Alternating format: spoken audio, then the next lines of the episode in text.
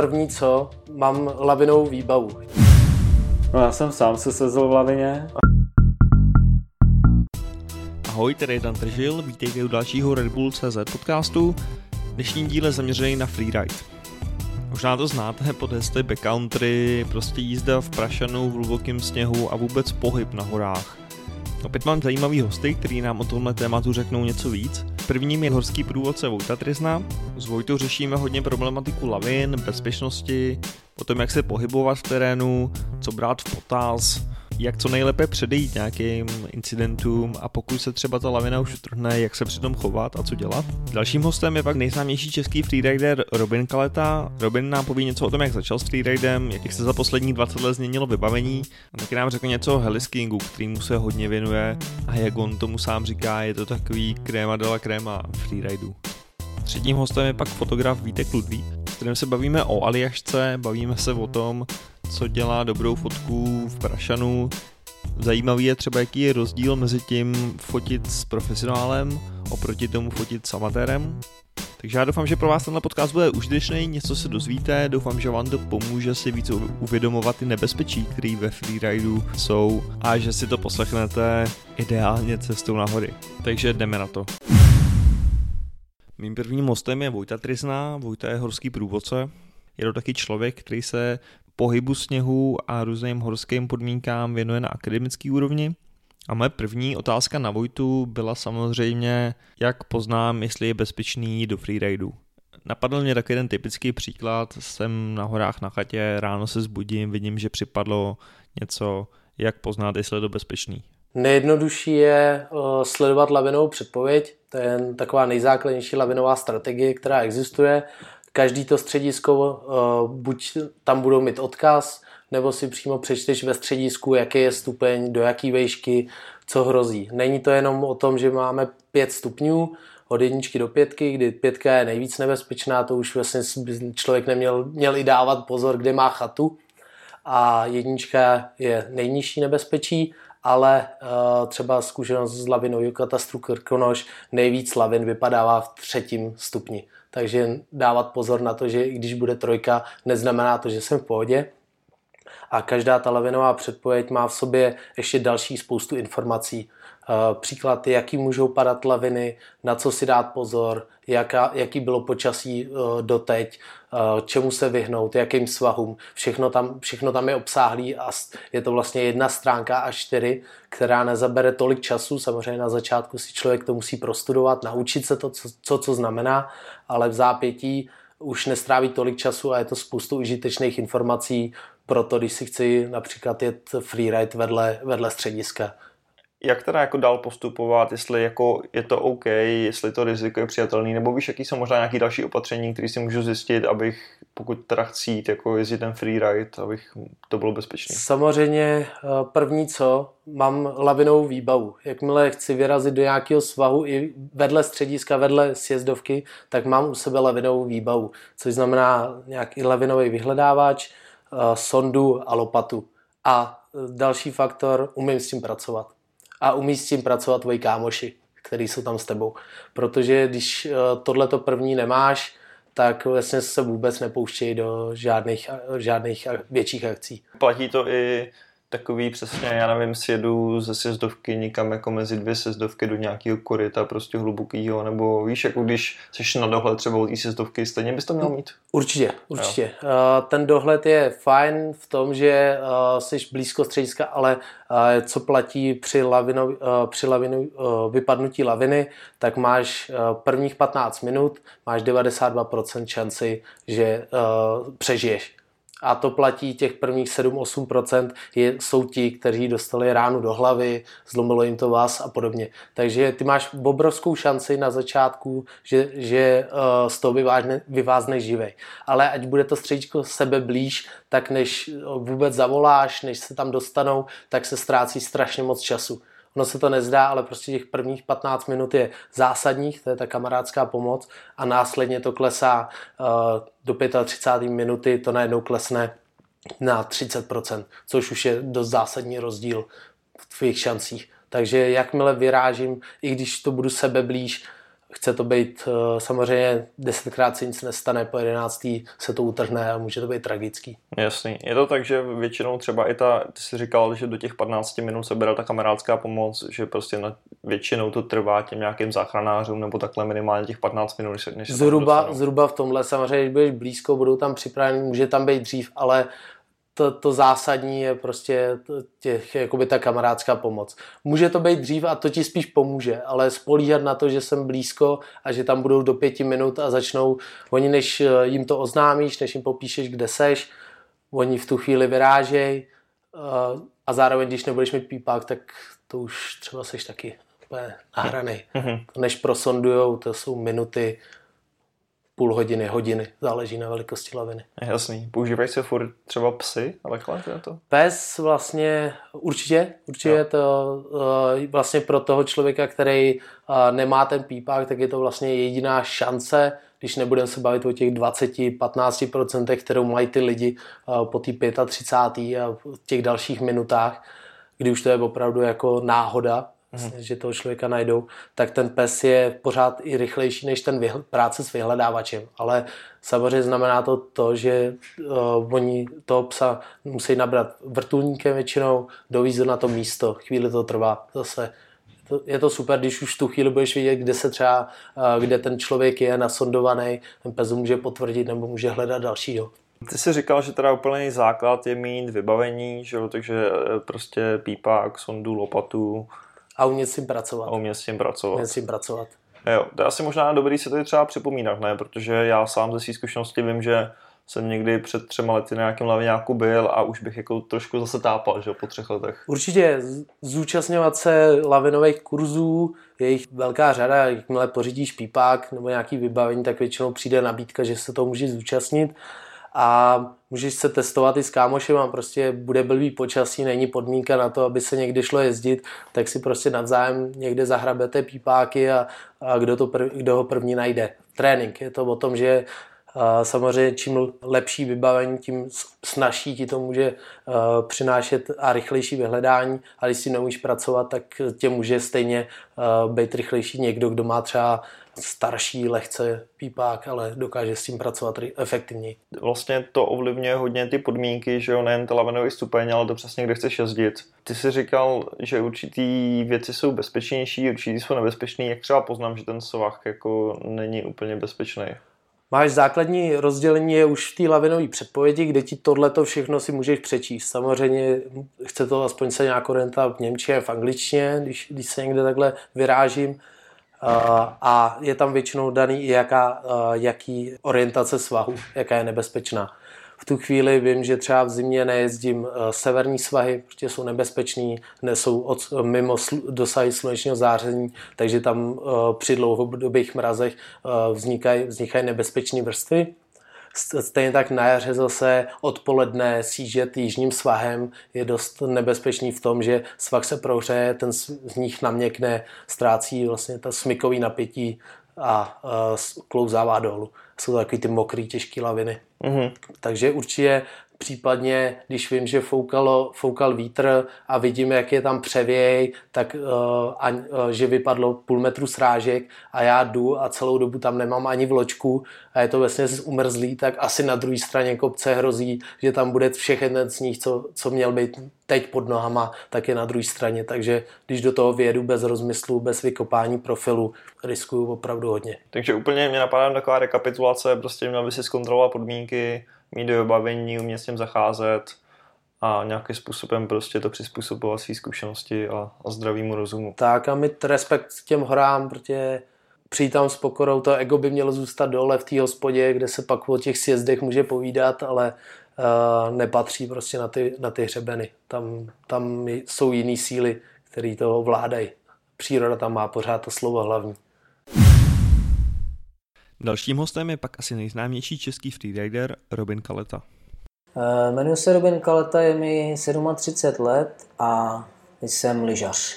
Hlavně se zabývám teda lyžováním mimo sjezdovky, ideálně v Prašanu a krom toho samozřejmě přes léto jezdím na kole a lezu po skalách, ale lyže jsou moje hobby, moje práce a moje taková životní i filozofie. Jak se vůbec dostal do pozice být jako profesionální lyžař, nebo to, že lyže jsou tvoje práce? Ale trvalo to vlastně docela dlouho a v první řadě musím říct, že jsem se o to nikdy jako eh, nesnažil jako v tom smyslu, že by to byl sen, za kterým bych si jako šel. Prostě jsem dělal to, co mě bavilo při studiu na škole ještě a, a pak najednou jsem skončil školu a zjistil jsem, že eh, mám nějaké peníze od sponzorů a jsem schopen tak nějak překlepat tu zimu, takže jsem si řekl, že to zkusím, dokud to takhle půjde. To takhle nějakou dobu šlo docela dobře, bych řekl. A pak přišel ten rok 2008, kdy vlastně krize se dostala i do toho lyžařského průmyslu a takže odpadli nějak sponzoři a my jsme s manželkou stáli před rozhodnutím, co teda dál, jestli půjdu dělat to, co jsem vystudoval, nebo něco vymyslíme. A, a vymysleli jsme ty kempy. Jo? A to už teď je nějakých 8 let asi.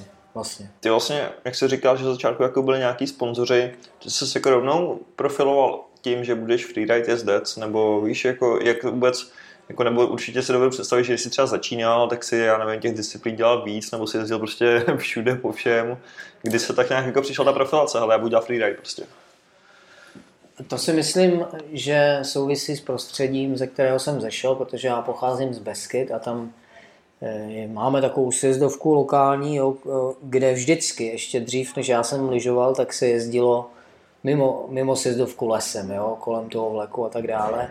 A já jsem tam pak jezdil prostě s rodičem jako malé dítě, jo, takže my jsme eh, k tomu lyžování mimo sjezdovku měli jako vztah nějaký, když tehdy možná se tomu ještě ani neříkalo freeride. A samozřejmě trochu jsme nějakou dobu stavili s klukama skoky, skákali, zkoušeli různé jako blbosti, ale vždycky to bylo o tom, že to bylo jenom takový doplněk toho lyžování. Jo. Takže přirozeně vlastně asi to ani jinak nemohlo skončit. Jo. Nehledě na to, že tehdy ty snowparky možná ani ještě pořádné jako nebyly v Čechách. Jako co by člověk měl asi umět, než se vůbec třeba poprvé do toho freeridu pustit? Nemusí umět vůbec nic a tím, jak do toho začne pronikat, třeba začne ho to bavit, tak potom bude objevovat eh, detaily, které mu pomůžou si to líp užít, jo? může zajít někam na kemp, kde se zase dozví něco o bezpečnosti, něco o technice lyžování, ale nemusíš skutečně umět vůbec nic navíc. Já jsem se taky všiml, že teď se věnuješ hodně tomu hliskingu. Ano, to je taková, jak taková vyšší dívčí. Krém de la krém uh, freeridingu. Není to dívčí, ne, není to vyšší dívčí, naopak. Jako. Lyžovat ve středisku vždycky jako je fyzicky daleko náročnější, protože musíš někam traverzovat, možná šlapat, jo, protože jako těch freeriderů je už dneska opravdu mnoho. A pak projet nějaké boule, jo, teď kousek prašanu a pak zase tam tu se dostat. A to ještě, když víš, kam máš jít, tak když máš ty zkušenosti a najdeš ho. Jo. A v tom heliskingu, a teď se bavím jako o tom komerčním, to znamená ne, že ty si vybíráš svahy, které pojedeš, ale eh, tvůj guide tě někam vysadí, ty jedeš prašanem, od zhora až dolů, nasedeš do vrtulníku a znova. Jo? Takže to je to nejlepší, ale samozřejmě bavíme-li se o tom sedět vedle pilota a rozhodovat, kam přistane a kudy se pojede, tak to je, jako nej, to bych řekl, že je nejvyšší dívčí v tom v celém freeridingu, protože nejen, že ty informace o tom sněhu jsou pro tebe hůř dostupné, navíc se pohybuješ na daleko větším prostoru než nějaké mikrostředisko, takže se, se to poměrně jako i mění nejenom v čase, ale i v tom prostoru, ale hlavně ta rychlost rozhodování je jako zlomek toho, kolik máš na rozhodování času při freeridingu ve středisku, kde sedíš na lanovce, přemýšlíš nahoře. Tady prostě musíš strašně rychle jako rozhodovat o tom, kam přistaneš, kudy pojedeš, aby to bylo bezpečné, aby tam byl dobrý sníh a současně, aby člověk klientům nevyplácal letový čas tím, že bude kroužit kolem hory, než se rozhodne kam, protože to jsou prostě, každá minuta stojí spoustu peněz. Mm-hmm. Tak jako ale třeba přiznám se, že pro mě to je sen. Já jsem, je to jako nejvíc stresující druh práce, jaký jsem dělal, ale současně v momentě, když jsem poprvé sedl do vrtulníku vedle pilota, tak jsem měl pocit, že jako přesně kvůli toho jsem protrpěl celý život do momentu, než jsem tam seděl, protože to je sen. Jaký jsou třeba tvoje oblíbené nějaký destinace, kde jsi zkoušel helisking? Ale helisking jsem už jezdil, počkej, tak začněme. Zéland, Uzbekistán, Kanada, Aljaška, Evropa a nejlepší místo je asi Aljaška. A to zejména pro ty, kdo rádi prudké svahy v Prašanu. Ale ve skutečnosti jako všude je dobře, když trefíš podmínky a máš dobrou partu. A to se třeba posledních pár let jakoby učím dostávat do lidí, nebo snažím se dostat do lidí, takové to, že pozitivní energii a jako pěkný zážitek z lyžování nemusíme mít jenom, když je metr prašenu, jenom prostě na velkých horách, ale každý ten terén, každé to počasí a ty podmínky jako nám nabízejí možnosti, které, když, je, jako, když to správně pochopíme, co tam zrovna máme dělat, jak se máme zabavit, tak si to můžeme užít po každé. Jo. Samozřejmě, když se moment, v momentě, kdy se prostě člověk jako má klapky na očích, tak se za každou cenu velké prašanové pláně, ať se děje, co se děje, tak často narazí. Uh-huh. No a když jako si ochoten si hrát i jinak, tak si můžeš jako skutečně užít jakékoliv podmínky. Tak to slyšíte, podle Robina Kalety, člověka, který byl na Aljašce a asi všude na světě, se dá užít si všechno, není potřeba jezdit po pas prašanu. Myslím, že super lekce. Zajímá vás, kolik takových listing stojí vůbec? Kolik si máte připravit, pokud chcete vyjet na nějaký výlet? A tak eh, třeba to naše Švédsko začíná na nějakých, nebo vlastně stojí nějakých 65 tisíc za čtyři dny, což se skoro myslím, že spodní hranice toho, za, za, za co se dá jakoby pořídit takový ten jako kratší prodloužený vík, nebo prodloužený víkend nebo něco takového. Uh-huh. A horní hranice není jako, jako Kanada a stojí prostě kolem 200, ale samozřejmě můžeš můžeš ten vrtulník posadit na loď a pak si zase na milionu, jo, takže jako horní hranice skoro fakt se dá říct, že není, ale takové to jakoby ten helisking to je přístupnější. V těch, v těch velmocích heliskingových, což je Aljaška a Kanada, tak, tak jako ten týden stojí kolem 200 tisíc. Nevím, 6-7 dní heliskingu. Takže to byl Robin Kaleta, nalákala vás to zkusit helisking?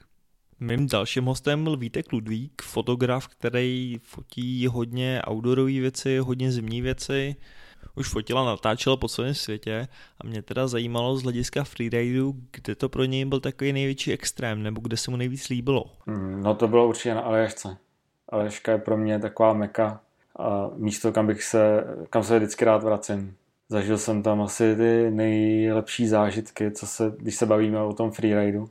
Mm-hmm nepamatuju si, že by jsem někdy někde zažil něco lepšího.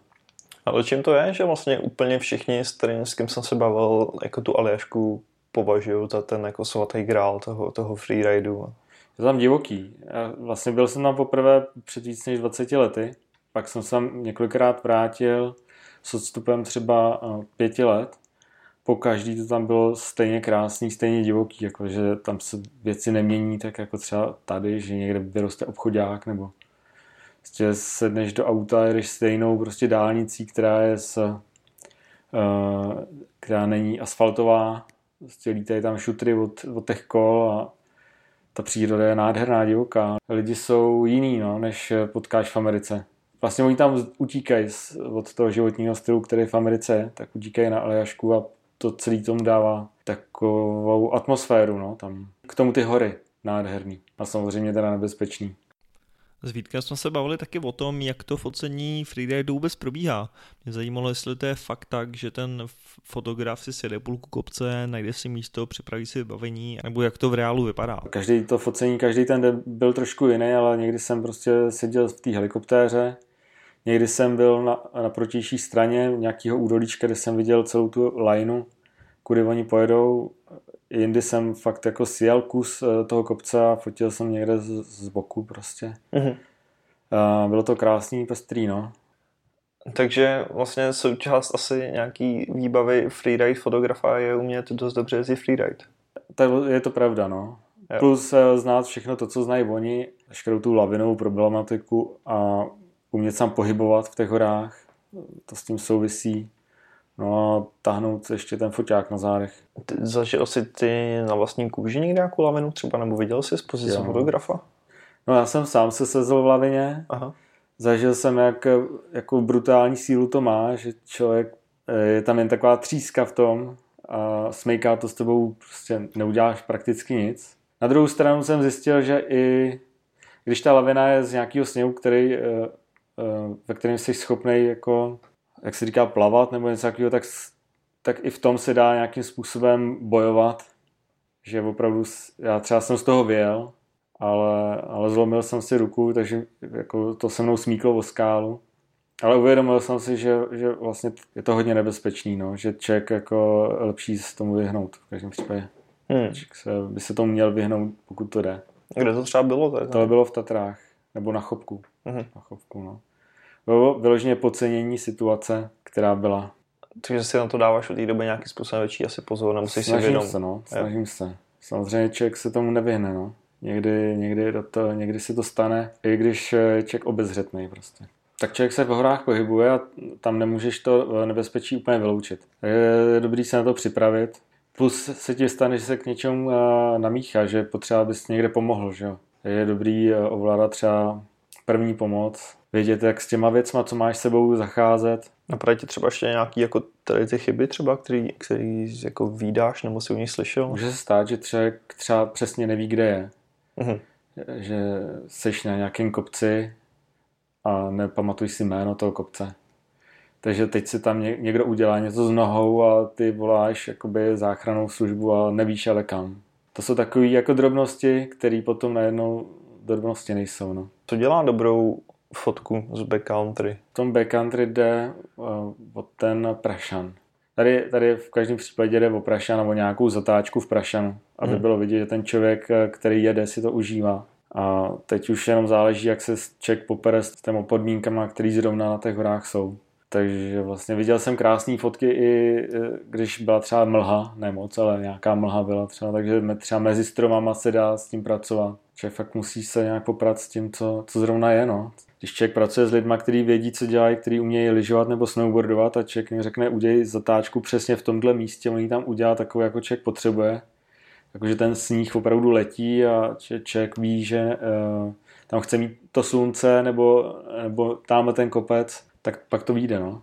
To, když uh, fotíš jenom s nějakým kámošem, který, mu řekneš, udělej mi prostě tady zatáčku, tak on jí prostě trefí o metra půl jinde a je to, je to prostě Škoda času, no. je to tak, jako, že ty máš nějakou představu, jak by to mělo vypadat a pak jim to řekneš a no. oni to dokážou udělat a třeba ty začátečníci to nedokážou no, udělat. No jasně, přesně takhle to je. Ten člověk udělá přesně to, co chci na místě, kde to chci. Nebo třeba, eh, třeba skočí skálu a skočí to na jistotu, jo. nemává tam rukama. A nebo i z, z druhé strany, on vidí něco, nějaký rampouchy někde vysejí třeba ve stěně řekne, co tohle by bylo, bylo by to super a pán, jo, to by bylo perfektní. Takže on jede přes nějaký rampouchy, skočí prostě. I vlastně oni přicházejí s nápadama na fotku. Takže tohle byl další Red Bull CZ podcast, tentokrát na téma freeride. Dejte nám vědět, jak se vám to líbilo, jestli byste ocenili víc takovýchhle formátů, zajímalo by nás určitě i jaký téma vy byste ocenili. Já budu velmi rád, pokud jste si z toho něco odnesli, třeba trošku jenom opatrnosti. Moc díky za vaši pozornost. Pokud se vám tenhle podcast líbí, nezapomeňte se subscribenout, teď už na iTunes nebo ve vaší podcastové aplikaci. Další díl tohle formátu bude zase za měsíc, mezi tím si budete moct poslechnout i Haneo Fedlu se svým pořadem. Takže užívejte hodně prašanu tuhle zimu a hlavně opatrně. Ciao.